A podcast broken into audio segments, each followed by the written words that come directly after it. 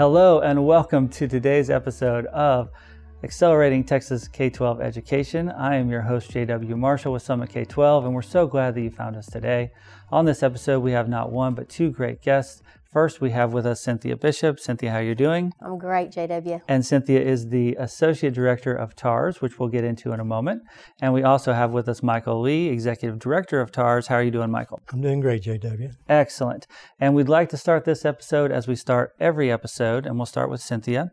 Give our audience a little background by telling us who are you and what do you love about what you do? Well, what I'm doing right now, as you have said, I'm the Associate Director for the Texas Rural Schools Association, in short term TARS.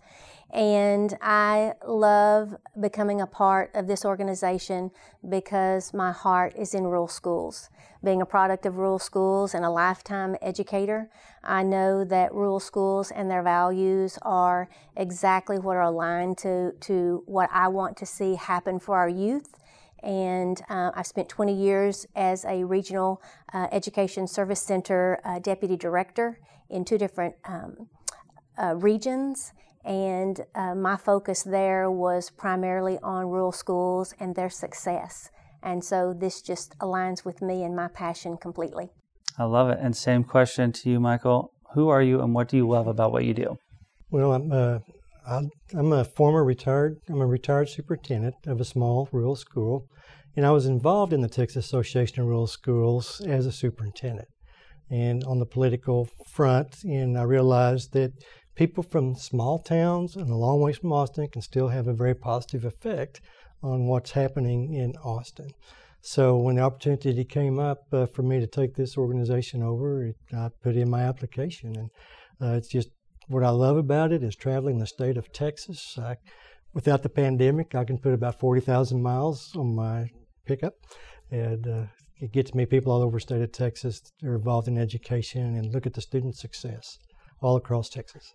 I love it. And, and, we'll start with you and we'll dive right in. Tell us a little bit more about TARS and tell us about the importance of the role of that advocacy, of uh, that lobbying for Texas rural schools. Well, uh, TARS started in the early 1990s uh, because uh, we our primary focus is on school districts that are called uh, smaller mid-size, which is 5,000 students and below.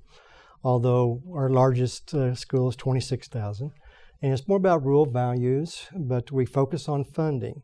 a lot of organizations uh, in education in, in Austin, representing you know umbrella organizations or like TARS, we uh, serve a niche. And we have a strategic partnership with another organization called TAMS. We're a small school, they're mid-sized schools. And then Moak Casey and Associates also, which is probably the premier, uh, one of the premier organizations when it comes to school funding. And uh, they, they, they pop out data like crazy. They're, they're wonderful. So uh, that strategic partnership works very well for the schools that we represent, which is about 800 school districts the state of Texas. Wow. And talk to us, uh, either of you, a little bit more about uh, the impact that you can have. You said a small uh, voice can have a large impact, um, impact on cost savings um, eh, to communities and school districts. Well, that's how I got my start as a school superintendent. Uh, you know, the legislature made some laws that increased our cost. So I went to then Senator Teel Bivins, that dates me a lot, and uh, literally, he had us write a bill. So we went to one of the larger organizations. They wrote the bill, and then we put it through the process and did that, and then did the same thing for my community uh, for not school related, but uh, so we could use taxpayer, you know, sales tax for current retail, you know, just in sparsely populated areas. So it's amazing. You know, bills are a result of problems that someone's had somewhere and then going through the process is a, a big deal. And I think I would add to that that you know the funding is imperative for the programs, for the curriculum, the instruction, and everything that is transpiring uh, to prepare our youth for a successful life after they graduate from any of our rural schools. And so, in order to do that, the funding must be in place. It must be um, stable and consistent. Otherwise, we cannot build uh, the successful learning experience for our students to really help them um, choose and plan for the future that they desire. I was just because they said it's you know it just goes back. One of my teachers told me one time, you know, Michael, it's not always about the money. I said, yes, it is. You're a successful teacher. You do great for our students in our school. But if I didn't have the money to support what you did, we couldn't be doing it. So you wouldn't be here it doing it. It is about the money. Yeah, and I think that's really interesting that you're uh, solely focused on the money, on the lobbying, and the representation. So while you don't um, work with professional development for your area or for rural schools or uh, curriculum, things like that, you are a critical point uh, that really allows these other organizations um, like TREA to, to do a lot of their work. Um, but you also uh, have some very strategic partnerships, which you mentioned earlier with TAMS and with uh, Moak Casey. Tell us a little bit about um, how those relationships started and, and when did they go from uh, uh collaborations and partnerships to real strategic partnerships? Well, uh, TARS and uh, TAMS have a long history together. And again, you know, TARS is considered the small schools, but we both focus on the same, you know, that. And so uh, when I became associate director four years ago, uh, our officers and directors wanted us to reestablish that relationship, and we have. And then, uh, especially when uh, Dr. Greg Gibson came on with TAMS, uh, we worked very well together with TAMS prior to that and in this last session.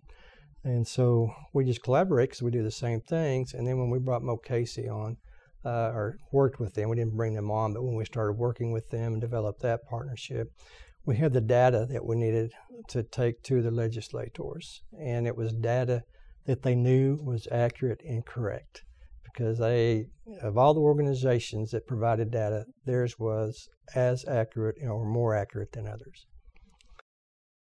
And, and, you know, the other part of that with the strategic partnerships and with all of our sister organizations we each have that thing that we do for the districts that we're serving, but together as a united whole, um, we can really access all of the best of the best resources for any district, regardless of their size. Because if I don't know who it is that beyond financing where you know we serve, if if I need to reach out to one of my other sister organizations to find that resource for one of our districts, that's what we do. It's all about connection and it's all about networking and it's all about relationships. And it's all about students, of Absolutely. course, as well. Um, so, talk to us a little bit about the active role that an organization like TARS uh, and its district leaders are taking to prepare students for success post graduation um, and these opportunities that can be open to any school district participants. Well, I think one of the um, most recent accomplishments that we've had is in the area of career and technical education. And so um, I, I, I want to pitch it back to Mike because I want him to really talk about what TARS um, did in saving is not the right word, but in uh, preserving that funding allotment for small to mid-sized schools, and it even had a, a, positive impact for the larger schools as well. So why don't you tell them about that? Uh, well, we we came on when uh, before the '86 session, uh, and they had I think it's called the uh, Commission on uh, Public School Finance. So we, you know, observed that, worked with some of the legislators in that. Of course, uh, Representative Huberty, Senator Taylor were greatly involved in House Bill 3 in the 86 session and uh, you know that of that work that they had done there. So uh, we, we worked that, and uh, you know the, the small and mid-sized school have a funding formula uh, because in the smaller school districts you have a diseconomy of scale. You know we don't we don't have 30 students in a classroom to generate funding. We have 10 or 15. In fact, where I was an interim superintendent, we had seven or eight. So the the uh, funding formulas kind of help these school districts to uh, hire teachers and, and have the amount of funding they need to survive. Uh, there was a uh, problem with House Bill 3 when it came to career and technology for the small and mid-sized school districts. In fact, I learned about it when I was up in Region 8. And uh, there was a superintendent, retired superintendent named Johnny Zolman, who found this problem. And so once we found Johnny and this issue, then we worked with him. And it was because of that we were able to correct this. So, uh, to give you an example, there's about the small and mid sized schools, uh, we're missing out on about 170 million dollars a year funding for that were that was promised to them in House Bill 3. So we came back and we put uh, career and technology back through the small mid-sized formulas, which generated 230 million dollars for these school districts, uh, increased in revenue. And when we're talking career and technology, we're talking about students taking courses in welding, electricity, cosmetology, you know, uh, health, health, health services, restaurants. Yes, at school I was at, had a young man uh, graduated, you know, with his that beginning nurse deal, whatever that's called. Can't think of it right now, but so these these students are graduating with these certificates and can go into the workforce immediately. And so that's a big deal uh, for those students. For the students, it's a very economical way in the for the state uh, to provide that money to these high school students, and they don't have to go necessarily to, to, post education. So it's a great deal for everyone. Now, with our work on the CTE, Career and Technology, the larger schools benefited from it uh, because the, between TEA and, and, Representative Wilson, I believe they came up with a tiered system. So, uh, again, that just helps school districts, once they get their CTE line aligned correctly, they can generate more revenue, which means they provide more opportunities to make our students successful. Wow. So it's a it's a really a big deal. And and TARS, we worked with our there's about ten organizations with whom we work. Sometimes our niches will conflict, but we work closely together on the areas. Uh, you know, like CTE, you know, we weren't the only organization that worked on this, but we were in the forefront with them and and uh, and worked with the other organizations to help that because in the capital, everybody has relationships, and when we work together, we can access more relationships and improve our chances for success. I'll add to that. I'm I'm new to TARS, but I'm not new to rural schools. And so I think one of the most um, promising and positive things that's happening is the partnership that is occurring between all organizations. And so when we look at that strategic partnership that existed between TARS and TAMS and Moak Casey, and then the end result of that, because of that uh, pristine data, I call it, that we handed to the legislature, um, not only were rural school students helped, but kids that are going to school right here in uh, DISD were helped as well. And so that saying, and I hear Michael say this a lot TARS wants to be the tide that raises all ships. And so, as long as we are out there working together, then we are going to create these opportunities that make things better, not only for the rural schools and uh, the students in Texas, but also our urban and suburban uh, students as well. Let me give you an example there. it's not always about getting bills passed. It's recognizing those bills that will cause harm to school districts. Mm-hmm. And in the 86 session, there was one of those bills. And we had an attorney, it's one of the partners with TARS, come in and testified uh, on that bill. And so I took her around to several key offices of the legislatures on the House Education Committee and that bill, DISD would have been a target of that bill, or any large district, and more so than the rural schools. But the rural schools would have been targets also. And because of that, that bill was, I think, I believe because of, because of our work, that bill was left in committee and died in committee.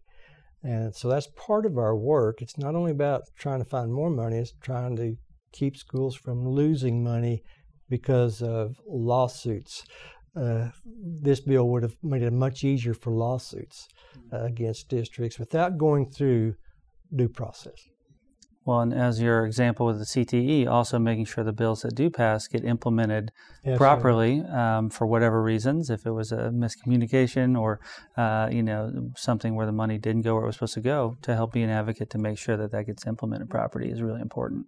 And, and in that process with CTE, we worked with Representative Lambert in Abilene that uh, had the vision, who had the vision to uh, for small schools to join partnerships in the summer and provide courses in the summer, and school districts get funding for that also, because your teachers, your equipment, your facilities are all there. And so it's not adding much cost and adding much more opportunity. Uh, there's been some roadblocks that for the small districts to be able to access that funding. So some of our work this next session will be taking down those roadblocks. I love it. And so you're very active, obviously, in some big projects. Mm-hmm. Um, but tell us a little bit about day to day, week to week. What kind of uh, communications and value are you adding to your members? And then also, uh, imagine a lot of your members are superintendents and district leadership in rural districts that uh, are a part of a lot of organizations, um, and maybe not all a part of all the organizations that they should be in. Why should uh, any district superintendent or leadership person be a part of TARS as well as everything else that they have on their plate? Well, let me talk to that and talk to the school board members. Uh, you know, I told you as a superintendent, I was involved with two bills in two different sessions. And to get those bills passed, uh, I traveled to Austin a lot, and my school district spent about $10,000 each, each one of those years for me to come down. They benefited greatly, but they still spent $10,000. Well, you're hearing a, you know, a, a lot of argument against taxpayer funded lobbyists. And you hear this big number, I think it's $40 million been put out there by other organizations that we work against. And that sounds like a large number because $40 million is a lot of money. Mm-hmm. This organization is always asked, but what is the percentage of budgets? And they never have the answer.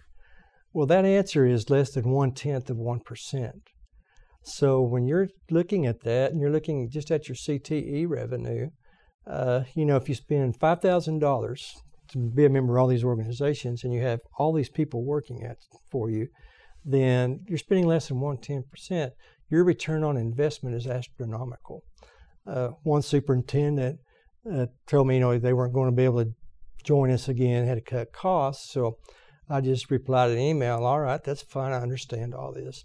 Here's what you paid for our organization. Here's your increase in revenues. So your return on investment is about 2,000% and uh, they they signed up with us.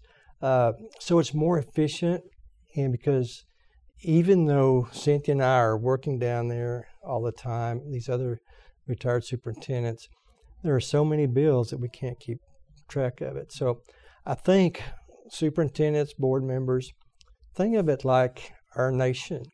We have all these different militaries, mm-hmm. but collectively they keep our nation safe. So on a much lower scale, right. much lower scale, you uh, can have all these districts. There's a lot of things going on in Austin that's going to help you or harm you or whatever. You need to know that information.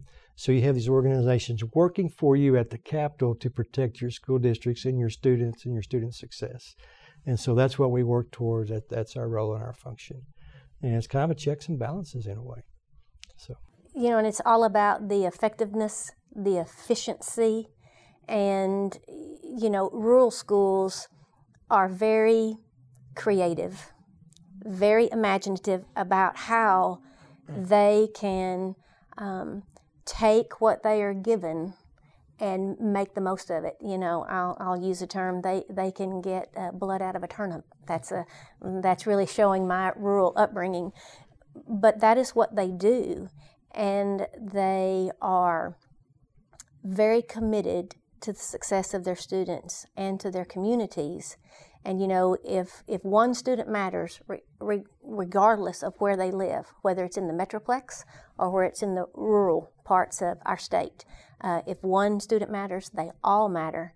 And so, we just want to serve in in our niche, but then we also want to connect and interact with um, all of these other organizations because that's where the strength comes in terms of protecting all of us.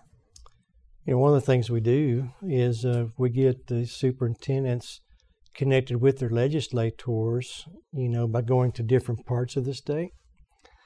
And uh, we had several of those meetings before the uh, 87th session. Um, two things that happened. We had a, you know, back in West Texas, El Paso, Midland, Odessa, there was a new legislator coming on as part of that meeting. So we had that meeting, and he called me at eight o'clock that night. Do you have time to talk about this with me? Well, of course. you know, so we we talked and explained that to that legislator. Uh, we had another one around Austin. So the staff of one of the legislators who was very involved in the CTE uh, called me and said, "Do you have time to explain this to you?" And I said, "Sure." I had my computer and my PowerPoint and internet in my pickup, so I pulled over. We held a you know a Zoom meeting, and I went through it and explained it to them.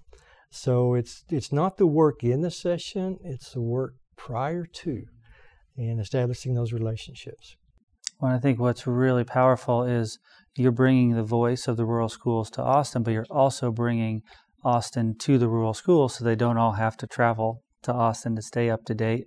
You're even making connections with legislators in their areas for them. Uh, you really are bringing the conversation to them and at the right time yes. with the right information, you know, so that you can have the most impact. It, it's really uh, inspiring the work that, that y'all are doing. Um, and we get on the cell phone and say, Mr. Superintendent, we need you here at this time. Please come into town and talk to your legislator and testify. Make it easy for Absolutely. them. Absolutely. Um, I wanted to get back to another topic that you brought up, Cynthia, um, around innovation. And there's been a lot of innovation by necessity through the pandemic over the last two years at all levels local, state, and national. And I think what our audience might be surprised to know is that innovation is no stranger to Texas rural schools. Before the pandemic, you've been uh, in, innovating by necessity because of the limited resources you have, uh, whether that's money or space or uh, you know, whatever it is, access to certain things that just aren't all prevalent in a rural area. Talk to us a little bit about that innovation and, and maybe give some credit to the rural schools for some innovations that uh, maybe have uh, picked up steam at the smaller levels and then a big district implements from that model and they get a lot of the credit. Uh, just talk to us about the essence of innovation in Texas rural schools. Well, I think one of the I hope this will qualify, but one of the one of the most effective uh, innovations has been what we call shared service arrangements. And I want you to think of uh, in a rural area, um, we do not have a a tribe of um, speech language pathologists. We don't have the licensed school psychologists, the LSSP. Uh, we may not have um, those uh, qualified individuals to determine whether or not a student is uh, qualifying for dyslexia services. But in a shared service arrangement, you are coming together for effectiveness and efficiency to serve your students and serving them by sharing those high dollar salaries uh, so that every student, if they have a need, that need can be evaluated and it can be met and it can be planned for in terms of educating them. And so I think the rural schools have done that so brilliantly, and not all of our uh, legislators or um, decision makers really understand how that is, is transpiring. I know that in other parts of the state we have uh, uh, rural, rural school innovation zones where we are bringing together the different um, career and technical education. You know, you may not have a welder, but this school over here may have a welder. And so we share in that, and then they are also leveraging um, the the capacity of Zoom or Google Meet or whatever and connecting industry leaders with these students so that they can begin to learn about careers and what they want to do for with their lives you know post uh, high school uh, graduation. And so it's just that creativity and innovativeness to just think outside the box and do whatever it takes to serve our students. And michael may have something that he would like to add to that. I think i would love to. You know me well don't you? So mm-hmm. you know uh, you know, the, the legislature has, you know, meetings during between sessions, and one of the things that's going on now is the Commission on Special Education Funding. So the shared service uh, arrangement is going on right now. They brought in a lot of people uh, from the larger districts to talk about special ed funding. But what we noticed that the small and mid-sized school, especially our special education co-ops, were not being mentioned. So we were able to go to two of the legislators who have a lot of rural schools. And so TARS and TAMS put together a panel that testified at the last meeting. And this panel consisted of a mid-sized school superintendent, a small school superintendent, a special education co-op director, and a CFO who not only worked in large schools like Midland and Lubbock, but who is now working in the small schools. So he could bring on this wealth of knowledge throughout his career. And that panel was great. Uh, you know, their testimony collectively lasted about 40 minutes, and then they took about 60 minutes worth of questions. So that brought our small and mid-sized. Had it not been for our organizations, that would have never occurred. So it, that's what we do. That's what we do is we bring these issues to the legislators, and we do get welcomed. We do get invited to testify, like in this case on occasion, and we brought a wealth of knowledge uh, to the panel. So and then the other innovations, you know, we're in a right now school districts are facing a very critical teacher shortage. Well, the small rural school has been dealing with this for decades. And you know, our little schools, you know, we'll we'll bring in a Spanish you know, teacher through something like Zoom mm-hmm. or something, or before Zoom, some kind of technology along that line. Uh, you know, the calculus teachers, things like that. Foreign language. Foreign language, yeah, all those things, and uh, you know, and so that's uh, you know, that was representing uh, Ken King when he first came on. That was a big deal of, in his when he came because he's from Canadian Texas at my Panhandle, and he was able to uh, you know bring in bills that provided more of that opportunity for our, our small mid-sized schools, but it's opportunity available for all school districts. And and to wrap up this portion of the interview, uh, talk to us about the impact over the last two years on uh, technology, and are we closing the digital divide in rural schools? There's also been the uh, the thought that rural schools don't have as much connectivity or devices, things like that. Have we started to bridge that, and is is there more work to be done in that area? Well, I will tell you this. We're connected out in rural Texas. Um, of course, connectivity everywhere, you always have your problems. I uh, took on an interim superintendent at the very beginning of the first COVID. And I will tell you this the connectivity and all those things work very well for those students who are motivated or whose parents are motivated and are at home uh, to monitor it We're monitoring it. But for the other 90%, it's not near as good as a teacher in the classroom. It's just not. Because that teacher in the classroom, keep them focused. Keep the thumb on. This is what we're doing. Keep her focused. So, but we have expanded our opportunities for students through Zoom and those kind of meetings. Uh, we have we're a lot better than we used to be back when I was a high school counselor, you know, in the mid 1990s. Uh, you know, it's just amazing how that's improved. And you can do anything now. So uh, these opportunities are available, but we do not, we still need our teachers. We still need someone in the classroom to keep these kids motivated. And that's what we do uh, to help provide the opportunities for school districts to be able to do that. And I believe that our rural schools um, are utilizing devices. They are utilizing Chromebooks. Uh, some of them for the K1 2 are using iPads or some form of tablets, whether it's you know Samsung or uh, uh, L- Lenovo. I can't say all of those, but um, yes, because kids are acclimated to technology, um, and um, I love what Michael is saying in that the devices are great. Uh, the connectivity, it can always be better. It can be better in my home right down the road. Um, and I have the best of what's being offered by one of our companies out there. Um, but having that uh, digital world connected to that human world through a teacher that loves and cares for their students is really the formula for success for everybody. Absolutely. And I actually had the pleasure of interviewing um, Sal Khan from the Khan Academy uh, yes. uh, earlier this year, mm-hmm. and uh, and he even admitted, given the wonderful Khan Academy or any kind of software and a and a good in person teacher, he would 10 times out of 10 pick the in person teacher. So, certainly, I don't think the technology uh, can ever replace teaching. Um, but we do want to make sure that students have access um, and equity um, along Absolutely. with the, the mid-size and the large districts as well.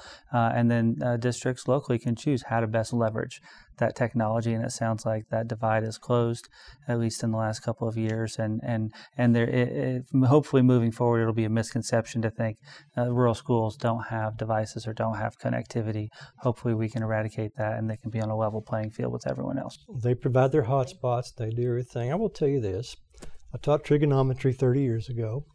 And I came back and taught trigonometry for a semester at a rural school district. And uh, I didn't have YouTube the first time, but I did have the YouTube the second time, and I used some of Colin's lessons. Uh, if my students didn't watch them, I watched them so I could teach them how to deliver the subject. So, uh, you know, it's uh, the resources out there. I guess that's the other thing. The resources out there for teachers are just amazing.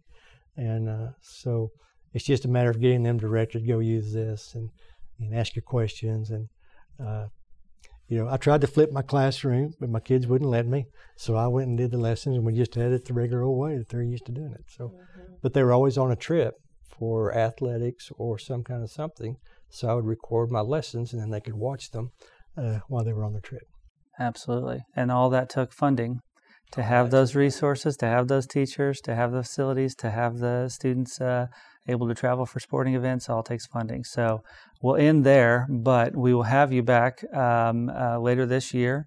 And uh, we're also going to work on a panel uh, where we can have you uh, join us along with Tams and Moak Casey and uh, maybe others. We'll see uh, because this is such an important conversation. So thank you, Cynthia. Thank you, Michael, for joining today. Thank you. Thank so you, JW. Much. And to our audience, thank you so much for joining another episode uh, where we dive into the issues and uh, the exciting progress we're making to accelerate Texas K 12 education every week. Thank you again, and remember to always, always keep learning.